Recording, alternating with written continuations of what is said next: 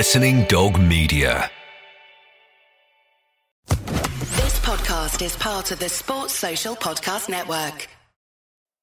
The Offside Rule with Lynsey Hooper and Natasha Dowie, promoting women's football since 2013.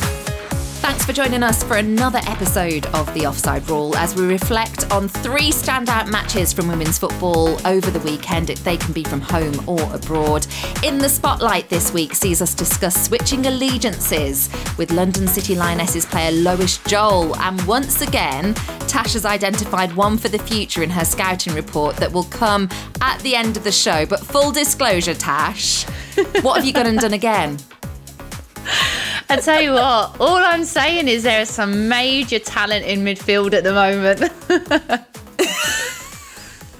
I set her the task last week. I said, okay, we can't have midfielders every week. And she sent me a message going, just just another one this week if that's okay so yeah we have another midfield maestro to bring you later on courtesy of natasha dowie um, but we will be covering other areas of the pitch throughout the season mm-hmm. she does assure promise, me don't promise i mm. promise next week promise so you. how how was your weekend? Because yeah, I was at a gig last night. I, I was recording lots of um, football to catch up on this morning, and you were on the women's football show. Mm-hmm. Uh, I spotted that. I think you'd done a plug that you were on it, and I thought, oh, I'll get to watch that in the morning. But you know, I was at a gig, and I bet you don't even know the artist that I'm talking about. But hopefully, people listening will also like this person, Ladyhawke.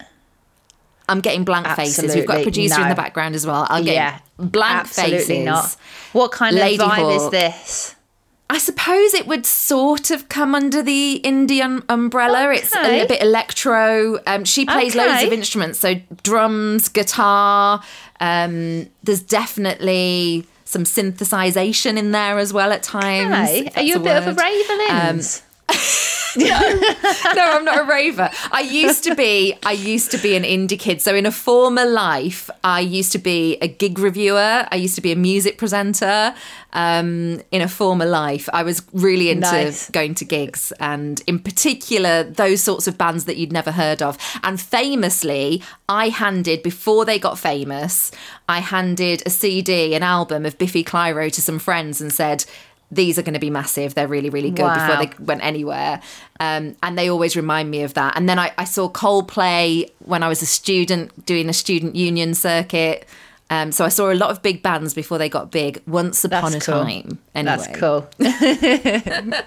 But they were. It was brilliant just to go out and, and just to sample that atmosphere again. And there's always crazy characters at gigs. But what were you doing at, um, over the weekend apart from working? Well, I was committed to the pod, Lynsey. I was getting my football in. No, I was at, I was at Brentford on Saturday, um, watching the boys win um, comfortably. Yeah, really good game for for the Reds, and then headed to then Liverpool versus Brighton women. Again, another three points for the Reds. So great weekend overall. And then yeah, did the women's football show last night. So I am ready for this. I've got all my information I need. I've been doing some good scouting for you. A mention for Kerry Holland, who scored and got sent off then in the game that you were at. I mean, she, that's not one of our standout games from the weekend. Um, but uh, rightly, a point was made that Liverpool are probably the best place to try and catch the the top three at the moment when you think that Man United were meant to be that team and we will cover that result so let's go on to our standout Yes. games from the week The Offside Rule, promoting women's football since 2013. Tash, first up, then you are going with that Man United result at the Emirates Stadium. Arsenal 3, Man United 1. Why have you gone for this? I think I've got to give a shout out firstly to the Leicester Bristol. Just a quick shout out, seven goal thriller, but it had to be Arsenal United. Firstly, for me, the record crowd, you know, over 60,000 at the Emirates. I think hats off to Arsenal. The way they do it, they do it the best. And I think people need to learn from them, you know, find out what they do because, you know, that's really impressive.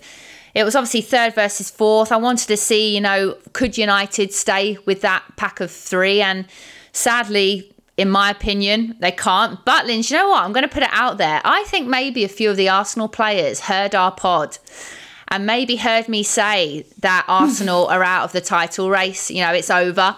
Because their reaction, they proved me wrong. They are definitely in this title race still. They are. I was going to pick you up on this. They are three points off. 3 0 up at half time, I think. It was impressive. I think the the big thing for me is it's actually not how good Arsenal were, is what's gone wrong at United this season. You know, why why are they so far off? You know, from being title challengers last year, getting to last game of the season with Chelsea you know, they're, in my opinion, and I know I said it last week against Arsenal, I don't think top three is doable now for them. I think in I think the top three is done, you know, for, for Champions League. But if you look at Liverpool, between Liverpool and United last year, there was 33 points. This year there's two you know, and, and I can go into maybe why why I think or what's happened at United, but yeah, look, we can go into that. If you want to talk about that, we can. But for me, the whole occasion of the game was brilliant. I think Arsenal were on fire, massive performance, mm.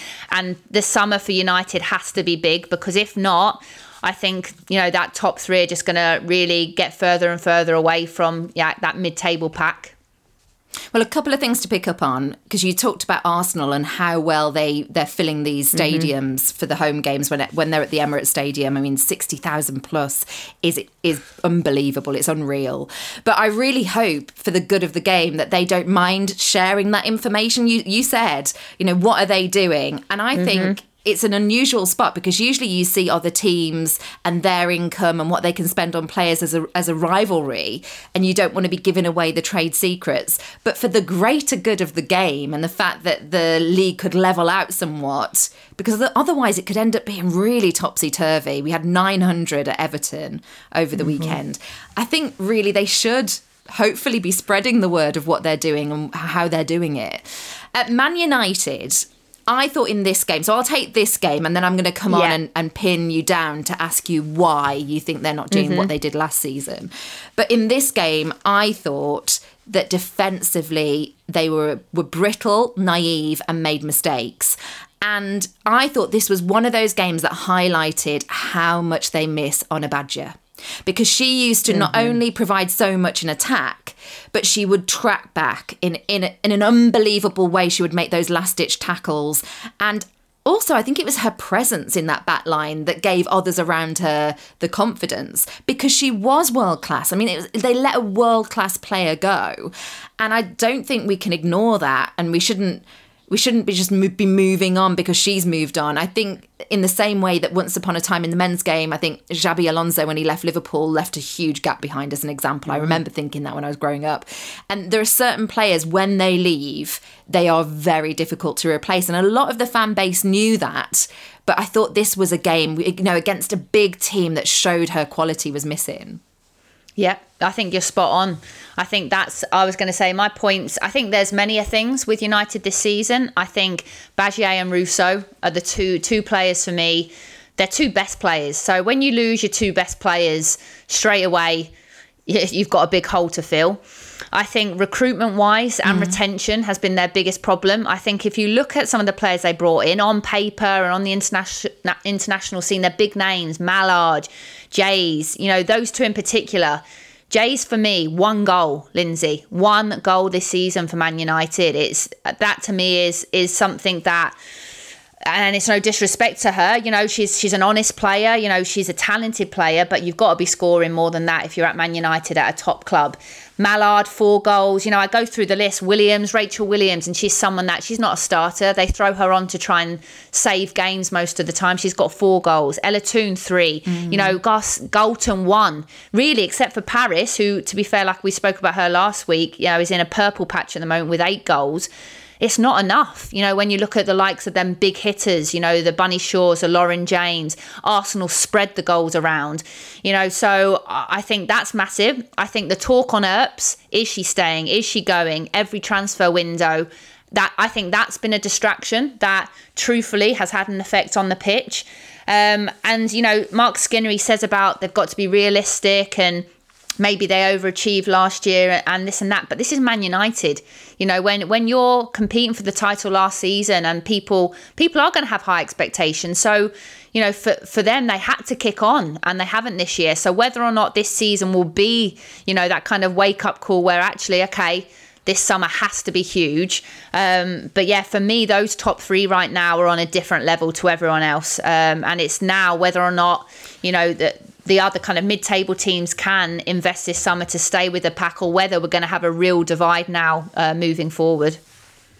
Mm.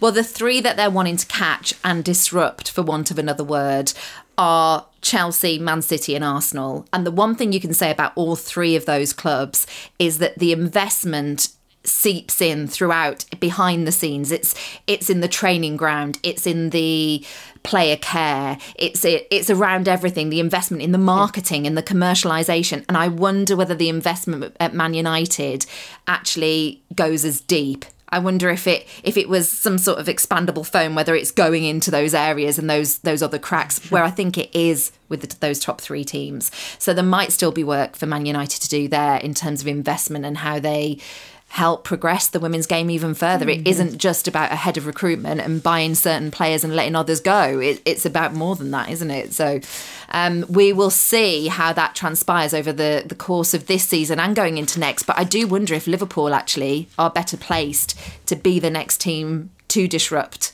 because of that, because they've got Melwood. They've been given Melwood to Let's go and train so. in. It's all these little things that you think. Yeah, well, no, you'll hope so. I get to have a little gloat about my team as well later, so I'll do that too. Um, my choice from the championship in terms of results Sunderland 4, Lewes 3 seven goals in this, and it was a result that saw Sunderland go back to the top of the championship, albeit Crystal Palace do have a game in hand over them. But wow, I mean, in terms of ebbs and flow, this was ridiculous. There were a few things I wanted to pick up on in this match. So, actually, 2 1 up um, this to go 2 1 up, then go 3 2 down, and then win 4 3. There were two goals by Jenna Dear for Sunderland in the 95th and 97th minute of this game. And sometimes you need that player that just takes the game by the scruff of the neck and says, no, we are not defeated. Watch this. Um, and actually, it was interesting in this one because Jenna Dear had had a really, really good shot. I, I, don't know whether it had been saved or whether she'd hit the post now off memory because I, I watched this over 20, well, it was in the last 20 hours. Um, but I know that she'd gone close, and there are other players that you think, oh, their head might drop. They might not still go mm. for that in the same way that they did, but she did. And set pieces proved brilliant for Sunderland as well. Do you know what? As well, it's funny because Becky's actually um, a shareholder in the club. So do you know how Lewes is basically run through the fans. Yes. You know, so Becky invests in yeah. Lewes. So she's like, she's really invested in the club. And every week she'll message me devastated because this is this is actually quite an a reoccurring theme with Lewes. You know, they concede late goals, you know, and, and heartbreak. And it's something that has happened throughout the season. And and you feel for them. And especially, like you said, two late goals. And Jenna Dear, you know, when I saw that name pop up, you know, that's obviously I played with Jenna in Vålerenga in Norway. You know, she's a player that, you know, back in the day were, you know, was involved with the youth setup and at Everton. So she's got a lot of experience playing in England and, and she's she's a great player. She's always been technically good. And when I saw the goals back, you know, they were great finishes.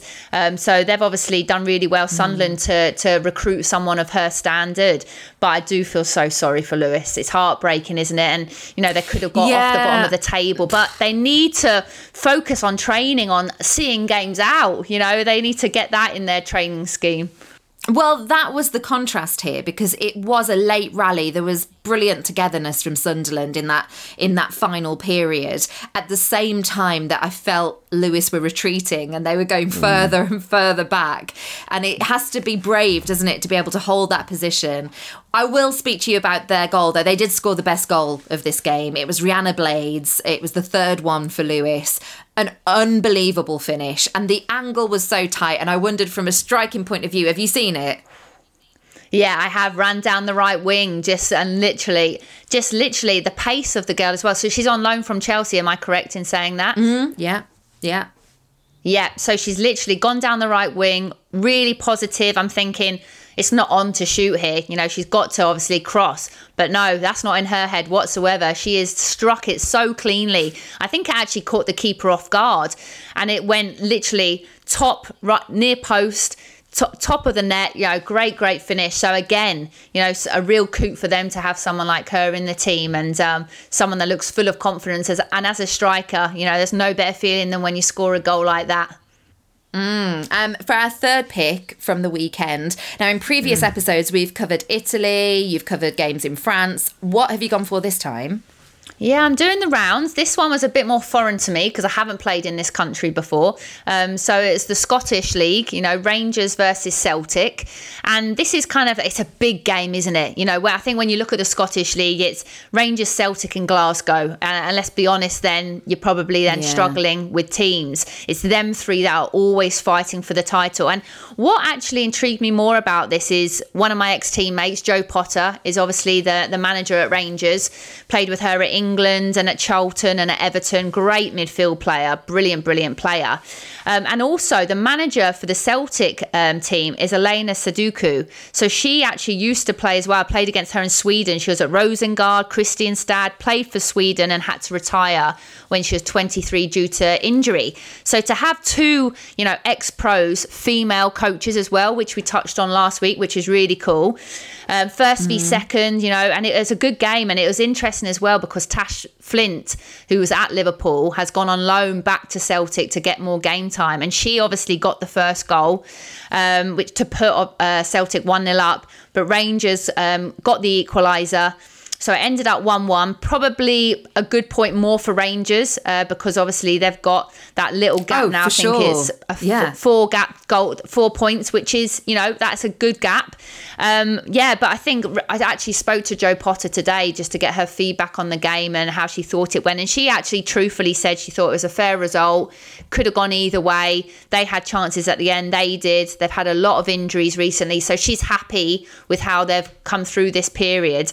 Um, but yeah, it's brilliant. It's brilliant to see people like your Tash Flints, your Rachel Rose, people that have obviously played in England now going over to that league and and will hopefully grow that league as well.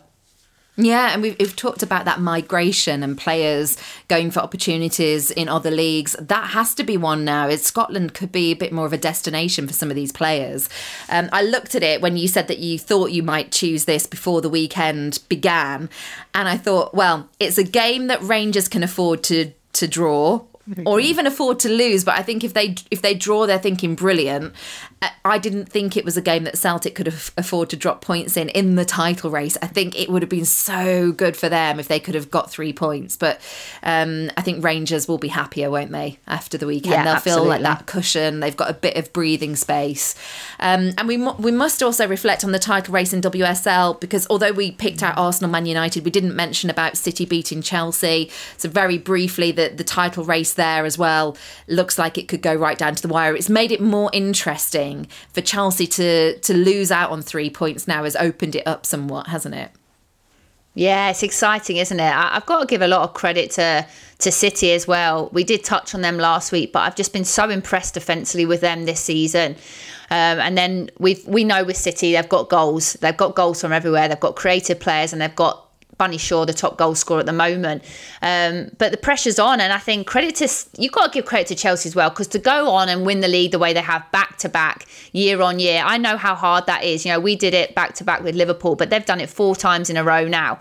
So yes, for the neutral, it's great to see the likes of your Man Cities and Arsenal's joining the party, um, and I really do think it's going to go down to the wire. Um, it's going to be interesting to see the way Chelsea respond now. You know, after that defeat, um, but yeah, it's going to be tasty. Uh, you know, bottom not so much. I think Bristol, unfortunately, probably are there or thereabouts down. But top of the table, I really do think it's going to be a great end to the WSL season.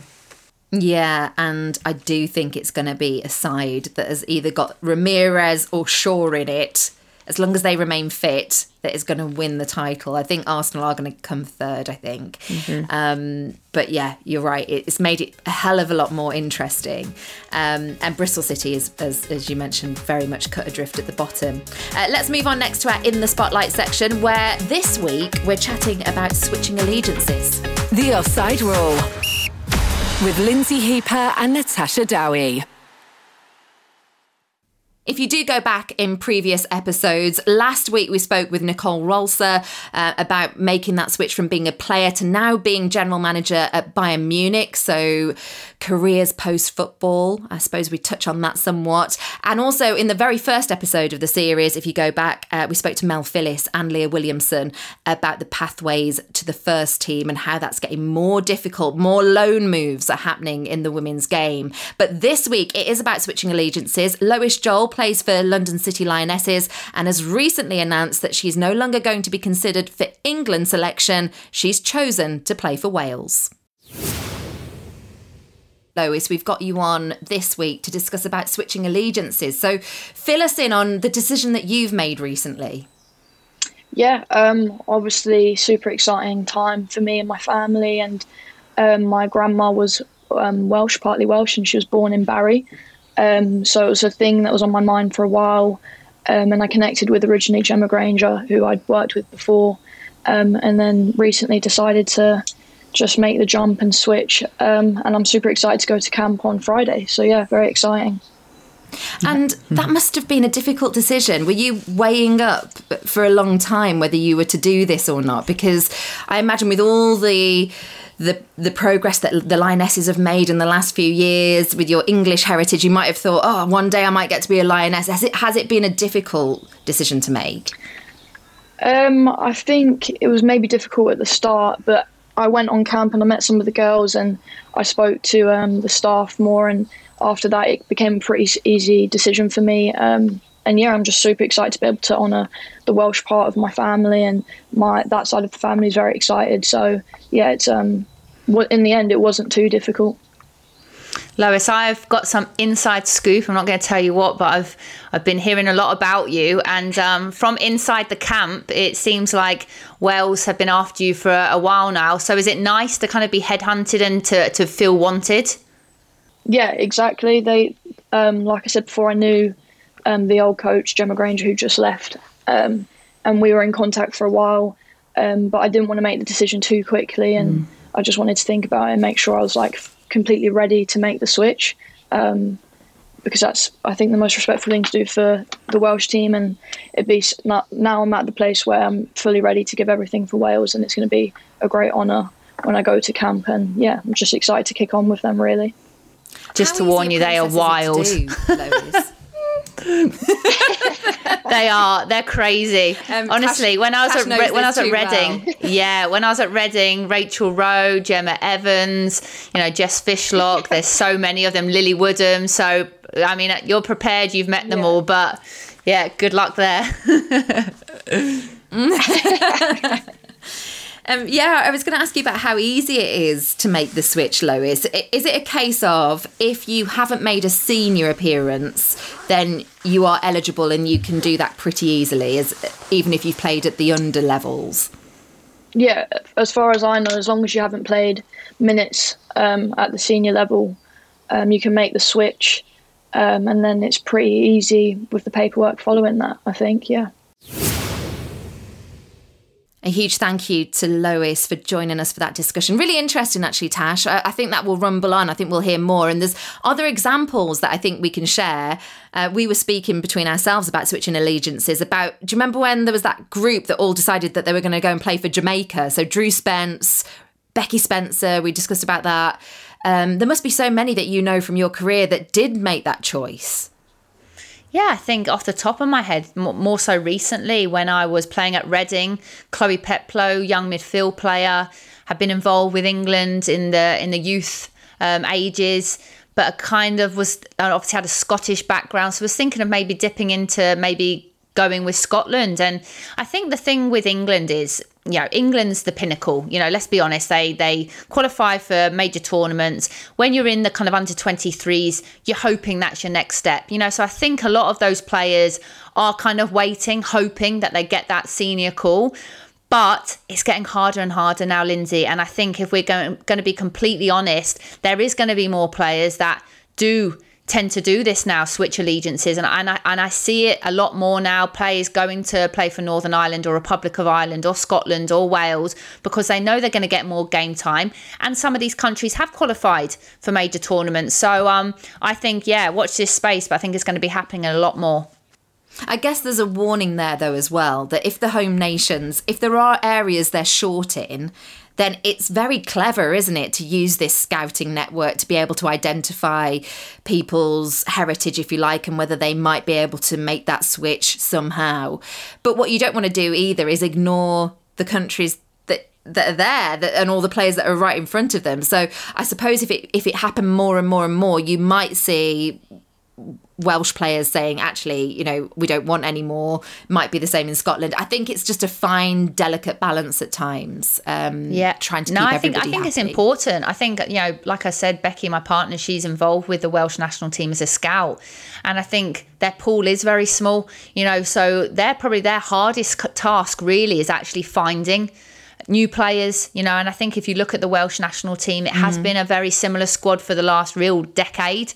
So that's probably why the likes of Lois, you know, going out trying to find these players that maybe have, you know, a grandparent, and it's hard. It's there's not many out there, and, and I know that from from seeing the work that Becky has to do. Um, so I do think it is important, you know, that they have that kind of scout and recruiting set up and network, so that these maybe not smaller nations, but nations that don't have as big a pool as England still have a chance to compete and make these major tournaments. I think in a future week we will take a closer look at the setup in Wales, and I know for a fact that I think there's there's only one player in the senior Welsh side that plays in Wales. All of the others play outside Wales. I just would love to know about the fabric of the Welsh leagues and how they've improved post post success of the women's game growing. Um, so we'll make sure that we cover that off in a future episode.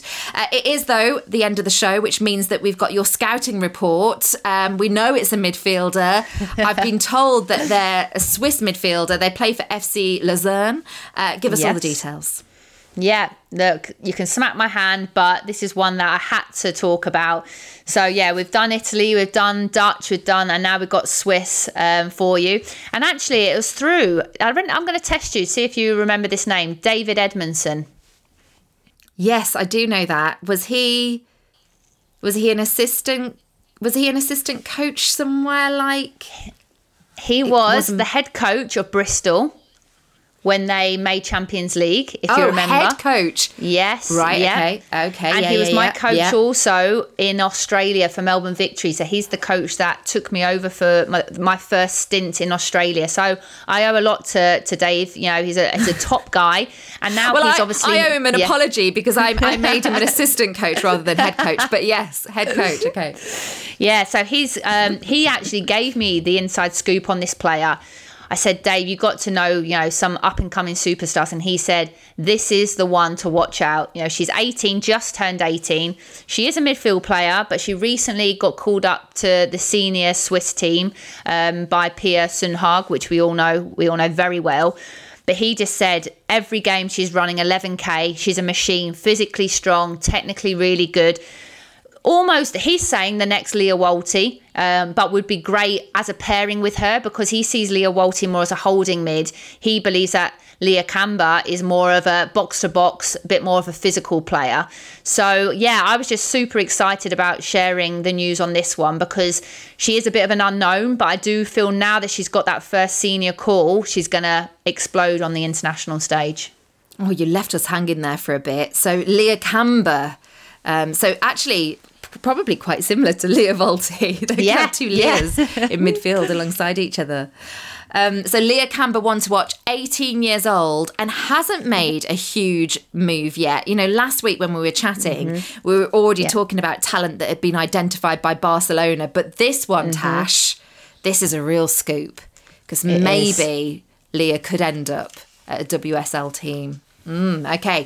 Thank you very much for that. Thank you for this week. We'll be back for the mailbag on Friday answering some questions from our listeners. In the meantime, give us a like, a follow wherever you get your podcast. Give us a five star rating if you don't mind, and leave a review. It really does help other people find us. And you can also give us a follow on social media channels. We're across TikTok, Instagram, and X, formerly known as Twitter, at Offside Rule Pod. The Offside Rule. This is a Listening Dog Media production.